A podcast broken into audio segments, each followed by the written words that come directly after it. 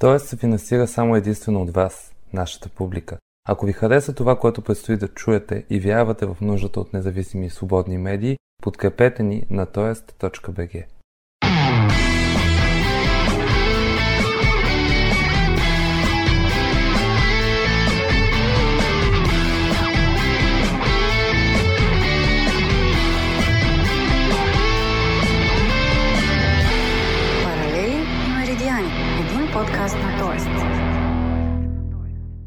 Здравейте, вие слушате подкаста Паралелни медидиани, аз съм Александър Детев. Август е. Традиционно това е месеца, в който информационният поток е заместен от кадри на плажове, истории за пътувания и почивка. Ние също ще сме в крак с времето.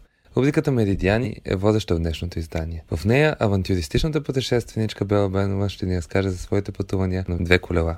От няколко години тя обикаля Европа на велосипед. Голяма страст за нея е и ветроходството. Но този път ще обърнем внимание на времето, защото то ни изненадва ежедневно. Международната метеорологична организация потвърди, че 2015, 2016 и 2017 са трите най-топли години в записаната история, а настоящата 2018 е на път да се нареди след тях. Високите температури, освен на разположение и опасности за здравето, водят със себе си различни природни аномалии, пожари, наводнения. За всичко това и връзката между човешката дейност и климата ще говорим с Борислав Сандов, екоактивист и съпредседател на Зелените. Преди това обаче ще чуете един разговор за пътувания, усещания и свобода с Бела Бенова. С нея се видяхме в София на побира, защото, както каза тя, студената бира за награда е неизменна част от живота на всеки пътешественик. Говорихме на една спокойна и тиха улица в столицата, а над главата ни прилитаха самолети. Меридиани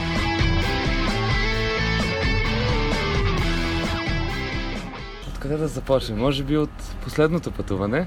Добре дошла в България. Благодаря. Откъде мина сега? Сега германското крайбрежие на Северно море.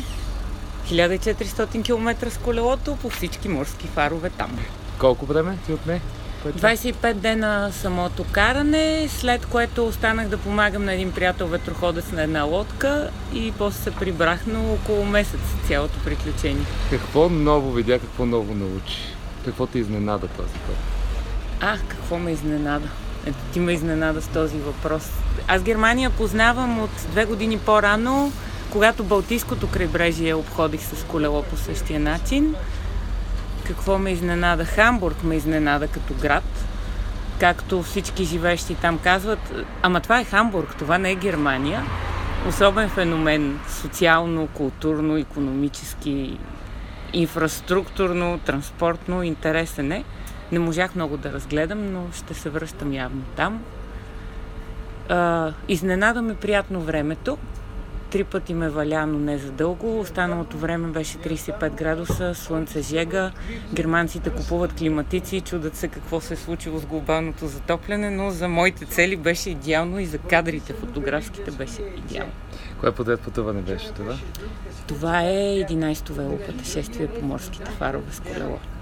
В контекста тук на подкаста да те попитам, колко меридиана си обиколила? А, сложно да се каже. Липсват ми още цели континенти, като се замисля. Азия ми е непозната. Северна Америка формално имам едно кацане в Майами, ама то не се брои. Да, доста ми остава всъщност. Освен с колело, с какво да го пътуваш? Лодки, кораби, самолети, всичко, което може. Най-голямото предизвикателство за тук? Най-голямото предизвикателство до тук и то още не е осъществено обиколка на света с лодка. Предполагам, че това е мечтаната дестинация, за която. Това е мечтания начин на живот там. Дестинациите са безброй. Мисля, че няколко живота няма да стигнат да вляза във всяко едно пристанище, което бих искала.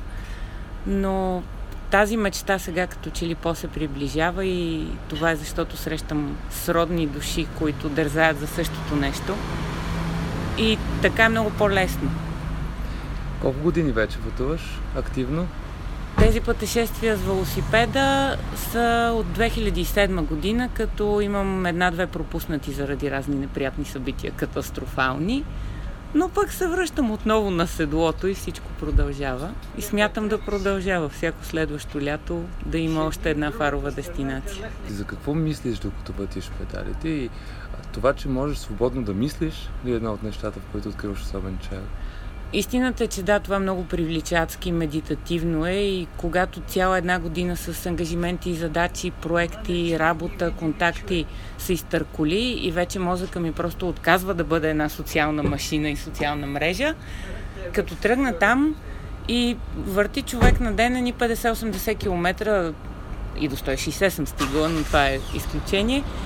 Цялото това време, особено ако карам сама, пък дори да карам с някого, ние не си говорим през цялото време и има много възможности човек да си премисли всякакви неща, като си влезе в добър физически ритъм за самото превъртане на километрите, някакси тялото влиза в синхрон с мозъка и идват идеи, човек се уравновесява, резюмира си някакви постижения, грешки, влиза в мир с грешките, спира да се възгордява твърдо от постиженията, изравнява се чисто енергийно и приятно е много. Това пък вместо да приспива бдителността за пътни условия, за красиви гледки, всъщност по някакъв начин позволява на съзнанието да е много по-отворено за тях и всъщност връщайки се към предният ти въпрос за изненадващото, може би този път се изненадах от себе си, че бях много по-спокойна и много по-отворена към промените. Имаше дни, в които всичко така се стича, че ме забавя, забавя, забавя и аз се дразня и се бунтувам.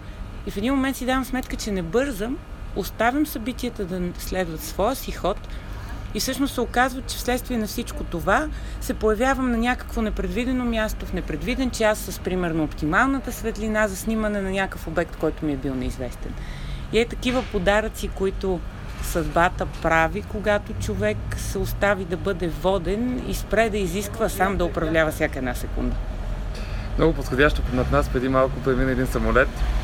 Да попитам за самолетите, кога летиш, достава ли ти удоволствие да летиш и нямаш ли желанието да се отлепеш така от земята от време Интересно, че за самолетите попита. Първия ми полет е бил в бебешка възраст и от тогава всяко лято поне по два София-Варна. Mm-hmm родителите ми ни изпращаха мен и сестра ми от София във Варна при баба и дядо, откъдето сме родом.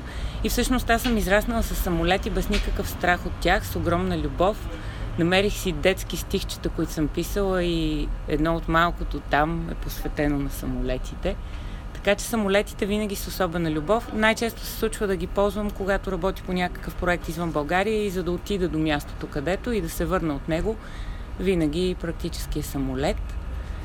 Другото хубаво свързано с самолетите, имам 45 летателни минути пилотирайки малък самолет, разбира се с инструктора до мен, което е едно от няколкото най-вълнуващи изживявания изобщо до момента в живота ми по някакъв начин ми отвори цяла една нова вселена, за която, за съжаление, нито времето, нито парите в момента са налични, но пък и това предстои. Да поговорим за следващото пътуване. Какво си планувала от тук нататък? Следващо пътуване, единия вариант е а, наистина вече да стигна до обикалянето на света с лодка. Затова изпирах в Хамбург при един приятел да му помагам на лодката, която той ще се опита да пусне на вода в най-скоро време. А ако това не се осъществи следващата пролет, ще се постарая да е пътешествието в Ирландия. А ако не, мечтаната дестинация, за която от години разказвам на най-различни колеги, журналисти, Литва, Латвия и Естония. Много красив ми се видя град Талин и само заради него си казах тези трите бивши съветски прибалтийски републики Искам да ги видя наведнъж, да ги мина с колелото, ама по целия им бряг, всичките им острови, да им заснема всичките фарове. Това лято трябваше да е всъщност там пътешествието. Сложно се оказа човек да стигне до някоя от тях, когато превозва велосипед. И всъщност това е голям дерт, специално тръгвайки от България. Изобщо в по-источната част на Европа все още. Докато в централна, северо-западна Европа превоза на колело е най-естественото нещо – но явно нашия регион има все още какво да развива в своята инфраструктура, транспорт и така нататък. Та Литва, Латвия и Естония се отложиха поради логистични причини, обаче се оказва, че всяко зло за добро, защото пък карайки в Германия имах сгодата да отида на лодката на този приятел и всъщност там да поработя малко, помагайки му. И така, да, много неща са за до година, не знам кое ще се случи, старая се да не се фиксирам върху нито едно, за да може, ако някакви пречки го отложат, да нямам чувство на разочарование, нито пък а, да съм загубила твърде много времева и друга инвестиция. Просто да превключа на следващия план и да дързая там.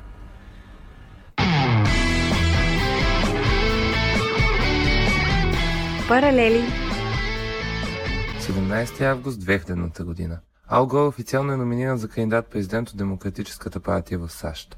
Вице-президентът на Бил Клинтън получава номинацията в последния ден на Democratic National Convention. Събитието, което 8 години по-късно ще излучи първия чернокож кандидат-президент на една от двете водещи партии в лицето на Барак Обама, а 16 години след Гор и 8 след Обама, Хилари Клинтън ще стане първата жена спечелила номинацията на демократи Албърт Гол в последствие губи изборите, решени от 537 гласа, с които Джордж Буш печели електоралните гласове от щата Флорида и става президент, въпреки че общо е получил над половин милион гласа по-малко от своя конкурент. Бившият вице-президент обаче се отдава на друга своя кауза, която му печели Нобелова награда през 2007 година. Той взема централна роля в дебата за глобалното затопляне и причинените от човечеството климатични промени.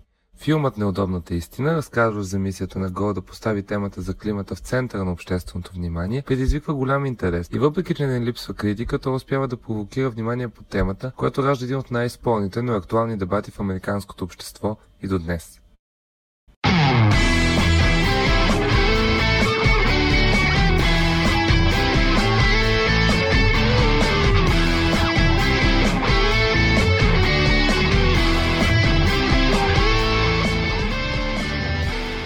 Пожари в Гърция, Швеция, Португалия, наводнения в Турция, Канада и много високи температури, нетипични на много точки по света. Обръщам се към Борислав Сандов, еколог и съпредседател на Зелените, с един въпрос, който може да ти позвучи малко дилетантски, но съм сигурен, че много хора се го задават. Това ли е проявлението на тези климатични промени, за които вие алармирате от години? Това са част от проявленията. Съществуват много други, като една голяма част от, от тези проявления предстои да видим в бъдеще. Това е началото на един етап, в който акумулираните вече в океана и в атмосферата емисии на парникови газове започват да дават своето въздействие, да променят драстично а, циркулацията на въздушните маси, особено в височина, в стратосферата. И това води със себе си тези екстремни прояви на времето, които наблюдаваме през последните години, които зачистяват. Но иначе можем да отчетем още а, повишаване на, на морското ниво на определени места, особено островни държави. Можем да четем тайфуните, които стават все по-интензивни, все по-големи, ураганите. Но в Европа, и по-специално в нашата част на, на земното кълбо, основният проблем, който ще бъде в екстремните прояви на времето, ще бъдат пожарите и наводнения. Добре, много експерти и анализатори казват, че проблема с климата вече е като една болест, за която няма лек и сме достигнали до такова ниво, в което ние може да забавим тези промени, да не са толкова резки, но те ще се случват, защото годините на слагвания, включително и човешката дейност допринесла за това, ще доведе до едно продължаващо покачване, едно активно топене на шапките и до много такива катаклизми аномалии. Ти мисли си, че ще се успеем да се справим с това нещо и до колко големи са опасности? Аз предпочитам да бъда реалист, когато говорим за климатичните промени. Оптимистично е добре да се гледа, но, но тогава, когато действително има потенциал за, за нещо оптимизъм. А, за съжаление, дори след приемането на Парижското споразумение, процесите върват доста бавно.